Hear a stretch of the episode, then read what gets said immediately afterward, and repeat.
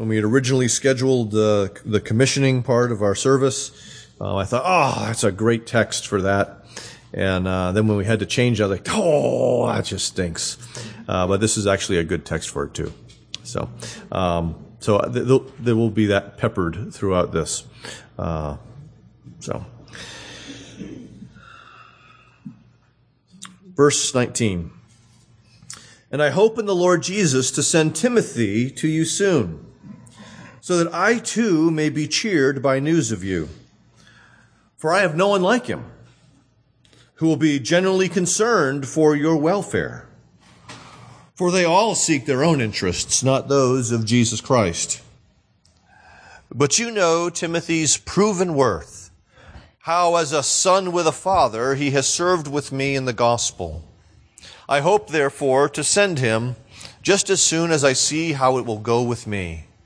And I trust in the Lord that shortly I myself will come also. Let's pray. Father, we remember from your word that the grass withers, the flowers fade, but the word of God will stand forever.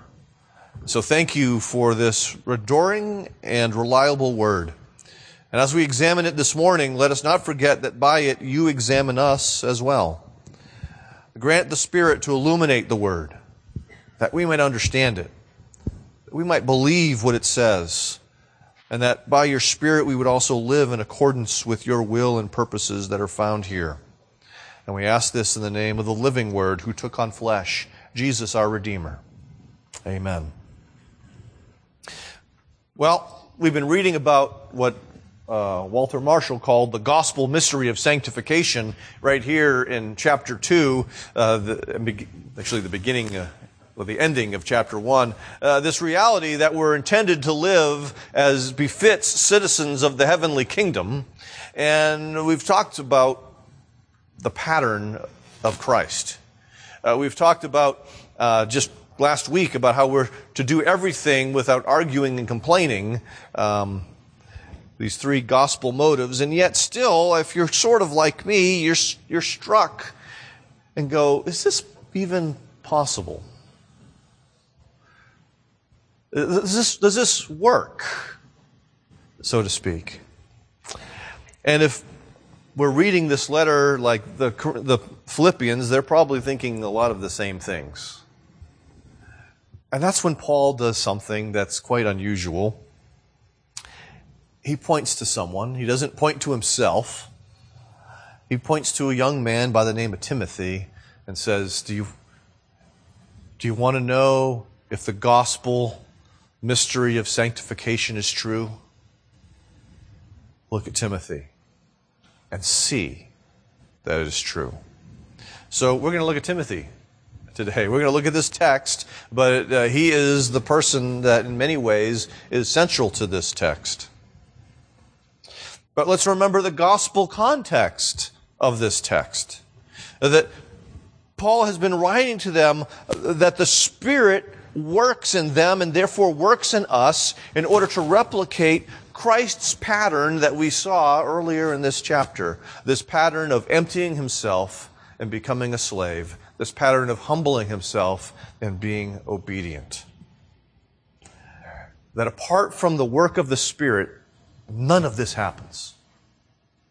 And the only reason that the Spirit works this in us is because of what Jesus has done in his emptying and his humbling of himself. And so this all brings us back to Jesus in many ways. So let's uh, keep that in mind as we look at this, because I can't always verbalize that as we go along. Our first question this morning is, uh, you know, if I'm struggling with who I am, versus who I want to be or who God calls me to be, what does this say to me?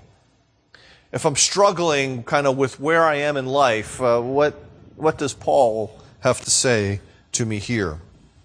And I think this is important because this particular paragraph is kind of bookended by, by hope. And it's, it's bookended by this notion of hope and trust for a very good reason. And I believe that reason is that Paul is likely discouraged. Oh, why might I say that? Well, Paul lives in the same crooked and twisted generation that the Philippians did, and that you and I do. See?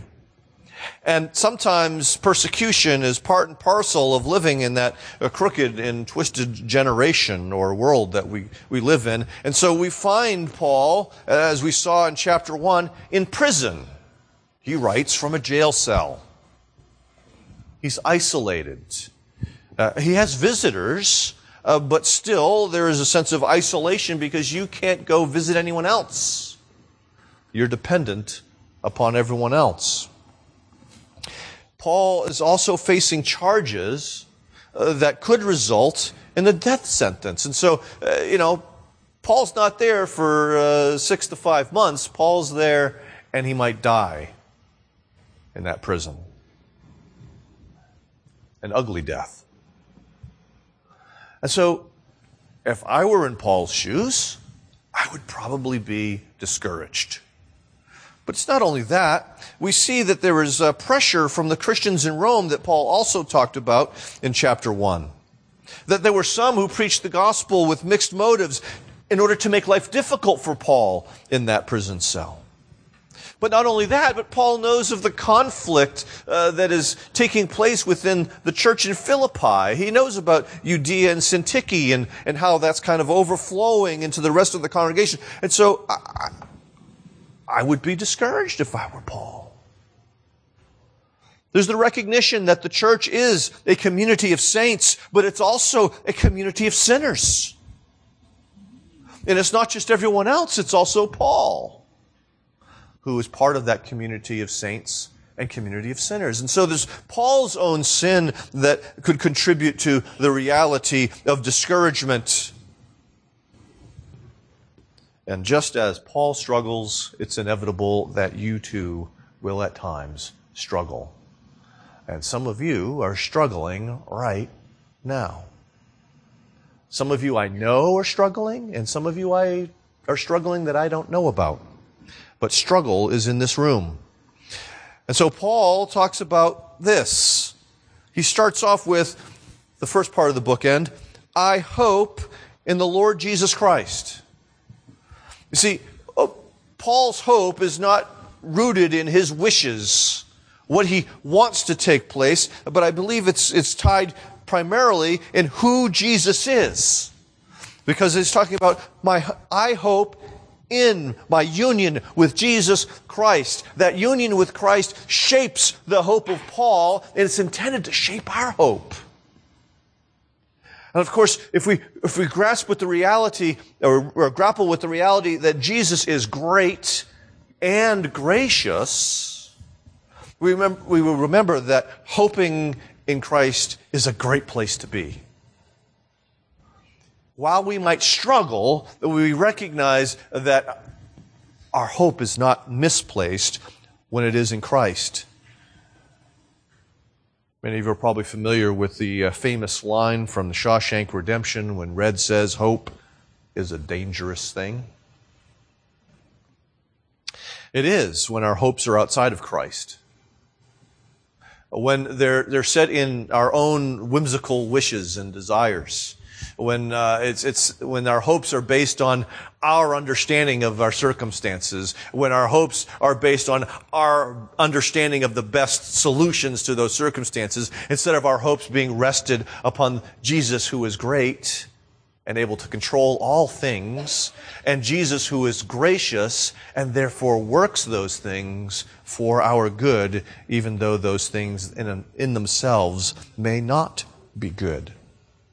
And so, while Paul might be tempted to discouragement and may actually feel it at times, we recognize that he believes his circumstances are in fact controlled by Jesus Christ, who loved him and gave himself for Paul. They're not controlled by Caesar, who doesn't care about Paul.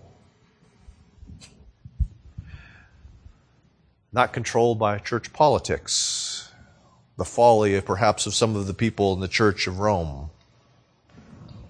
This is important for us. I was talking with someone about rafting, and, I, and earlier I had mentioned a few sermons ago, talked about hope in that context, and talked about the life preserver, and I, and I realized oh, I should have communicated it this way. Um, back in the 90s, a bunch of us single adults had gone on a trip, and I led a bunch of us on a, a rafting trip on the Ocoee River, uh, which is on the, the eastern border of Tennessee, and actually was where uh, some of the Olympic stuff happened later on when the Olympics were in Atlanta. And so they told us, of course, you know, wear your life preserver and also uh, secure yourself within the raft. You know, you put your foot in the seat in front of you and all of that kind of stuff. That way, so you don't fall out of the raft, right? But if you do, you got your life preserver, right? So here we are going down the river, and he decides uh, we're going to go th- through some rapids and then go into a hole. And the hole is really supposed to be lots of fun because when you get stuck in the hole for a little bit, you spin around, right? This is all good, right? It's all good until Steve, in the midst of the rapids, hits a bump, and now I'm dangling outside of the boat, but my foot is secure. Okay? And so normally someone would just reach behind, grab my life preserver, and yank me back into the raft to safety.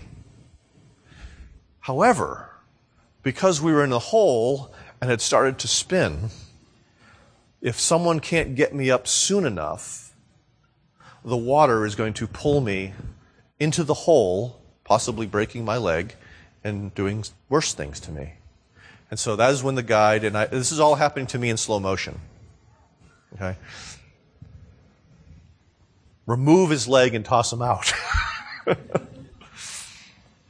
he, say, he was, in a sense, trying to save my body and possibly my life by tossing me out of the boat, out of the raft. But the good news was, is that no matter what happened to me, the life preserver would bring me back to the surface. And so I had no worries because we were not in bad rapids. I was not going to get hurt by rocks. But nonetheless, it's scary being tossed out of the raft that you're supposed to stay in. And hope does that. That's what keeps us, discouragement will cause us to bob, to go down when, the, when perhaps the waves hit us while we're floating in the river.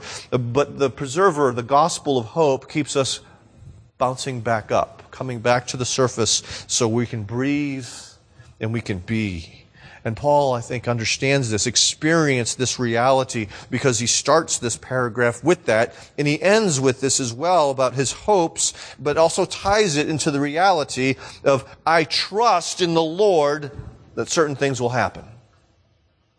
And so, his trust and his hope are rooted securely in Jesus Christ and not in his own wisdom and his own idea of what should happen. Specifically, he hopes, first of all, to send Timothy and there's a reason that he wants to send Timothy, so that Paul himself may be cheered or encouraged by news of you. And so Paul is uh, hoping to send, hoping in Christ to send Timothy so that Timothy can bring word from Paul after this letter, but also then bring word to Paul from the Philippians. And so that this letter would have its good work done within the church, that Euodia and Syntyche, for instance, uh, would work it out and that the people would come alongside them and work it out, that the church would be in a much better place than it was when they received the letter. So Paul is hoping with gospel hope in terms of that. He's also specifically hoping or trusting in Jesus Christ that he will be cleared of the charges that have been made against him and that therefore he will be able to himself come to Philippi eventually. Now, things may not turn out as Paul desires, but Paul knows that Jesus will work in those things for good. That Romans 8:28 which Paul penned is still true, and he expects God to work those things for his good in Paul's life, not just the life of the Roman church. And so, where do you struggle? Well, wherever you struggle, I want to remind you that Jesus sustains the struggling with gospel hope, not with vain, empty wishes. So that sort of sums up our first question. Our second question that comes to my mind as we look at this text is well, why Timothy? Why would Paul want them to know that he is sending Timothy? And then I kind of have a little, and so, you know, kind of uh, rabbit trail question of, um, would anyone send you as their representative? Let's focus on the first of those two questions, but in the back of your mind, be thinking of that. Paul sends Timothy because he says, I have no one like him. Literally, this has this idea of like souls. Uh, they're, they're same souled, uh, would be another way of putting it. They're two peas in a pod. They're kindred spirits. This, fr- this word is used as well in the Greek translation of Psalm 55, verse 13. But it is you, a man, my equal. So there's that sense of uh, Timothy is Paul's equal in, in a variety of ways. Uh, not as equal in terms of office, but as equal in terms of what we'll see character. In other words, what Paul is about to say here with regard to Timothy is something that could also be, a, be said of Paul himself, but Paul doesn't want to say it about himself. But he will be saying it about Timothy.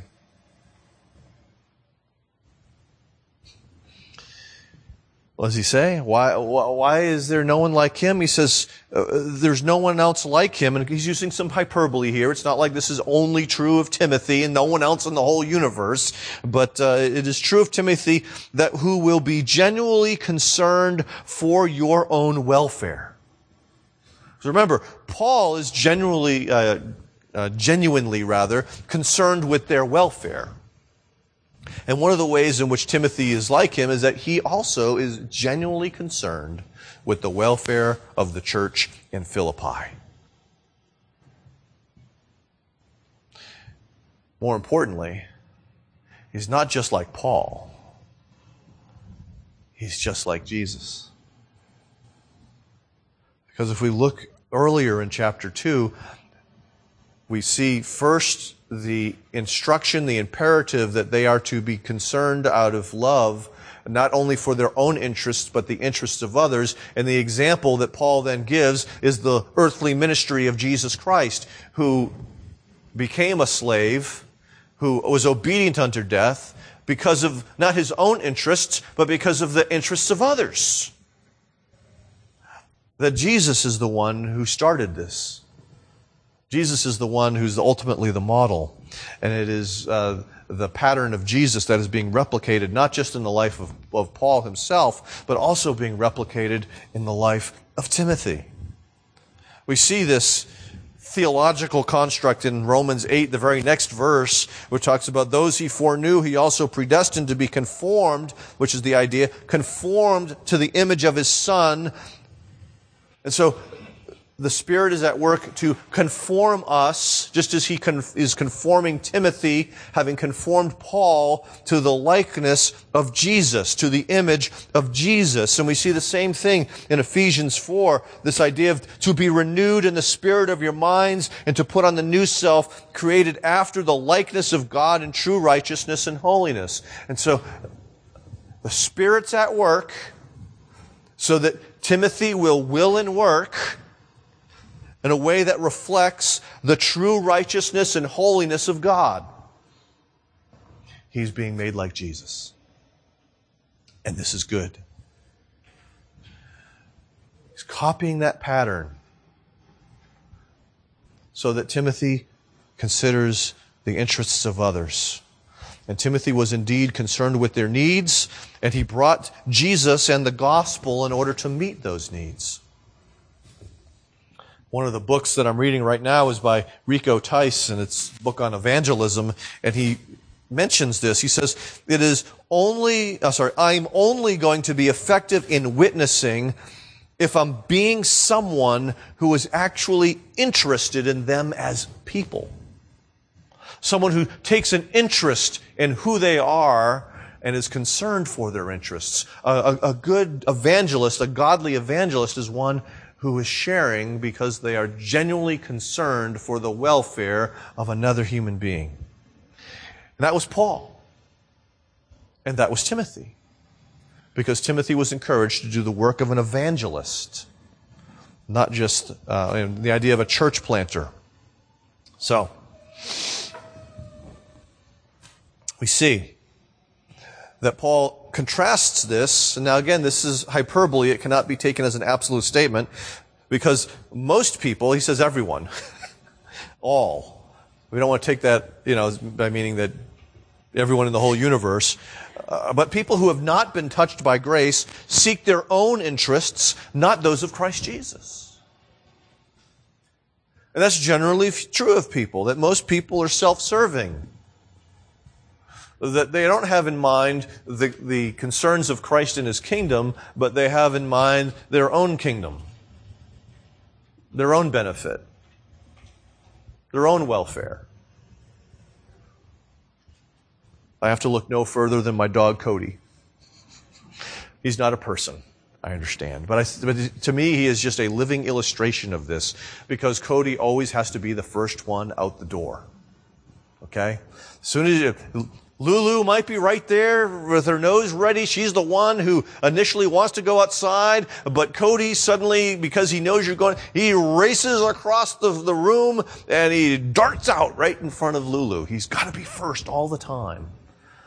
For Cody, life is about Cody.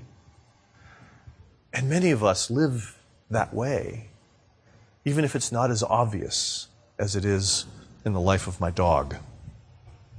It is only Jesus who can pardon us of our sin, of, of this profound selfishness that, that twists us and warps us and perverts us. It is only Jesus who can work within us in order to, to help us to love people well. And so, uh, Melissa and Stephanie, as we send you out, okay, yeah, you started it, you initiated this, so to speak. Um, you know, we didn't say, who can we get rid of? Let Melissa and Stephanie out of here. Okay? But I want, you to remind, I want to remind you, I'm going to do this again.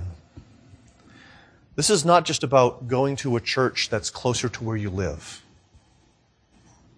But our great desire is that, um, well, after you finish your master's, if you ever finish your master's, you're, you're consumed with this desire to serve the interests of others in that place so that they are growing in the gospel or coming to know the gospel of Jesus Christ. That it's not just about convenience for you, but ministry for you. Looking to Jesus so that you can love people better and better as time goes by. Paul returns to Timothy, or we return to Timothy. Paul was still there. You know Timothy's proven worth. They know because they know Timothy. Okay, he was part of the church planting team that, that started the church in Philippi. But this idea of proven character, his, his sorry, his tried character, his proven worth, uh, they don't need to do an FBI background check. They know this man. And there are many that have spoken well of him whose opinions are trusted within the church. We see uh, when we first come across Timothy in Acts 16, it notes that he was well spoken of by the brothers at Lystra, which is where he grew up and lived, as well as Iconium, which was a bigger city kind of next door, just a little, a few miles to the north. There in Asia Minor. And so when Paul took him onto the team, it was because those brothers spoke well of him. Paul, this is a guy that you could use. Paul, we're really going to miss him because he's an important part of our life here. And so Paul took him. And he joined the team and the, ended up in Philippi, and so they knew him. The Philippians remember Paul themselves, and they can vouch for Paul, uh, uh, sorry, Timothy. rather. They can vouch for Paul too. That for both of them, there was no arguing or complaining with regard to the will of God. But they were men who met the challenges uh, that they faced, the call to obedience, and, and like Jesus, they put their hand to the plow and did not turn back. And so we're reminded that reliable and responsible people are ones who have been tested by life, they've been tested by failure. And let me, let me go back to that reality of the, of the life preserver. Let's not think only of the initial response or, or, or, moments when, when the challenge comes, when the wave comes and you're pushed down. But does that person come back up? That their, their initial response to challenges uh, may be frustration. But we're looking at the movie, not the snapshot. That's what's so infuriating sometimes in our public discourses. We, we look at the snapshots of things or people's expressions, and of course, you always get, if you don't like someone, you get the worst possible expression. You know? When, when, when Paul is thinking of Timothy, he's not thinking of the snapshot, he's thinking of the movie. Yeah, the wave got Timothy there, but guess what? Timothy came back up and he was smiling. He may have been scared, but now he's okay. And so we see that Jesus tests us to show that we are genuine, particularly in our concern for other human beings. So that's our second little stop, which brings us to our third kind of question, which logically, how did Timothy come to have this proven character? Well, it started, as we see in uh, 2 Timothy chapter 3, with learning the scriptures as a child. His mother and his grandmother made known to him the scriptures, and that would, of course, have been the Old Testament. Okay? He was, as we kind of read earlier today from Psalm 1, someone who was planted by the stream and has, is now fruitful and growing. These scriptures, Paul says, made Timothy wise for salvation in Christ Jesus. I want to remind you, Melissa and Stephanie, that your lives are similar to his. You grew up in this church. You grew up in your particular families, and I know your parents, and I know they taught you the Word of God. I know they instructed you and so that you would be wise for salvation in Christ Jesus. And so Timothy does not have an advantage on you in this regard. And that is a good thing. But here's the key. Timothy apparently allowed himself to be instructed by the scriptures. He submitted himself to the scriptures. That's when we get back to that arguing, complaining thing, or the, the, the grumbling or, com, or complaining. Uh, he didn't argue with God about the content of the scriptures. Now, like a good rabbi, maybe he debated with himself as to what do the scriptures mean? And that's a good thing. We have to make sure that we're rightly understanding the scriptures. But when we, when we know what they mean, do we receive it, even though we might not like it? That's what I'm getting at. That submission to the scriptures, understanding them, and then going, that's not what I would have chosen, God, but I am a sinner. and what you choose is right. What you say to me is right. And so it started with uh, this being instructed in the scriptures, but it didn't end with being instructed in the scriptures.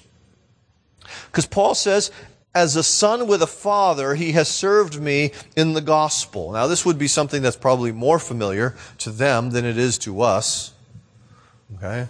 Um, because, well, most people were in the family business. Dad didn't go off to work. He didn't commute down to Raytheon uh, or somewhere else. Usually he just went downstairs where the shop was or out into the fields and as a uh, child, you often went with dad. A son would go with his father and he would learn how to work and what to do by being with his father. And so what's going on here is that Paul is saying that Timothy is like a good son to me. Proverbs 23 notes that the father of the righteous will greatly rejoice. He who fathers a wise son will be glad in them. And what we have here is we have Paul as a glad father rejoicing in his son in the faith publicly as he commends Timothy to the Philippians, which he shouldn't have to do in the first place.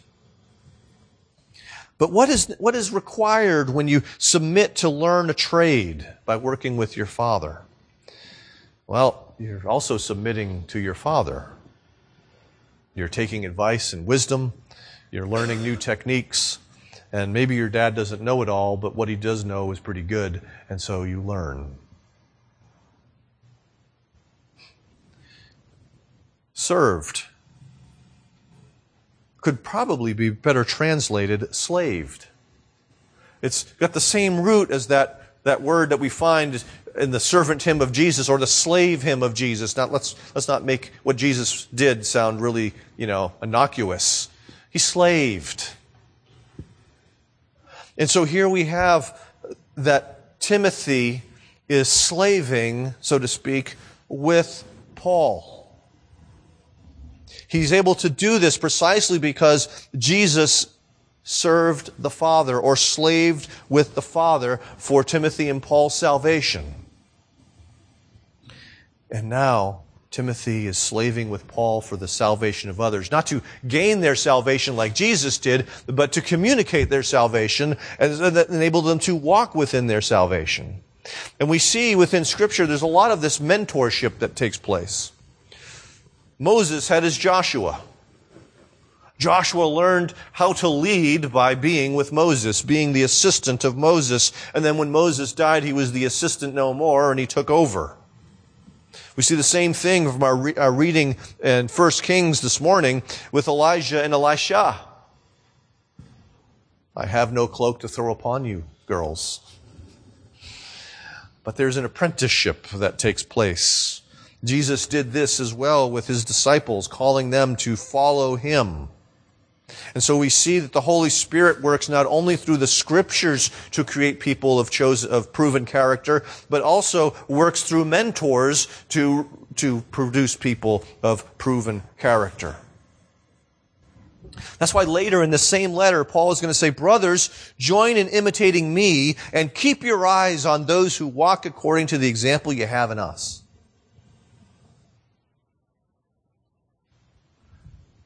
He's saying, spot godly people, imitate godly people. That's what he's saying. That's part of how Timothy grew. He spotted a godly person. He began to imitate that godly person. Now, let's remember, let's go back for a second. 2 Timothy 3 part of what was read there was the reality of Timothy knew Paul's trials. And he knew how Paul responded to those trials.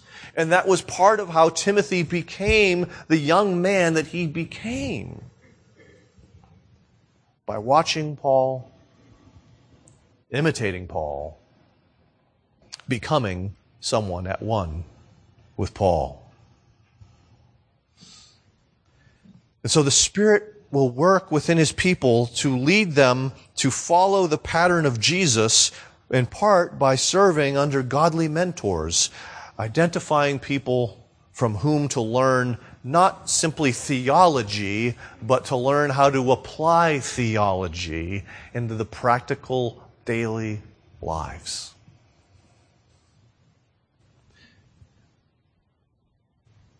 Now, I didn't grow up in a Christian home. I had to find my mentors elsewhere. Right? And God provided for that.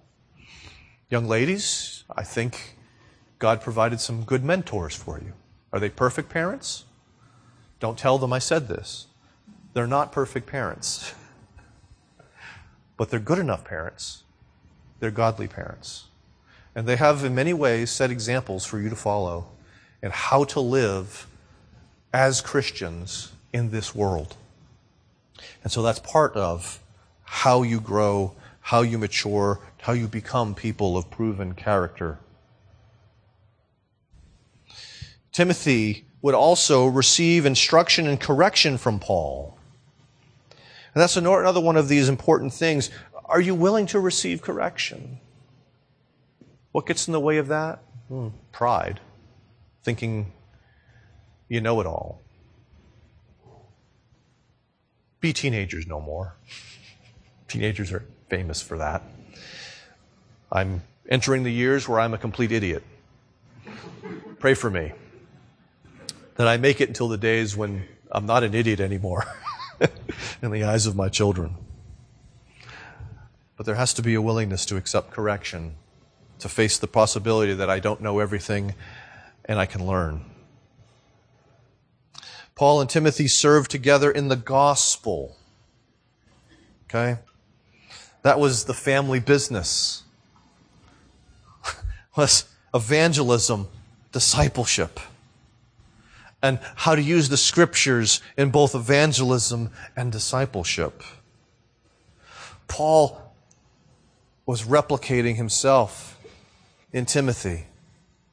And so we recognize that proven character uh, takes time and it takes effort in serving other people while you're submitting to Jesus Christ.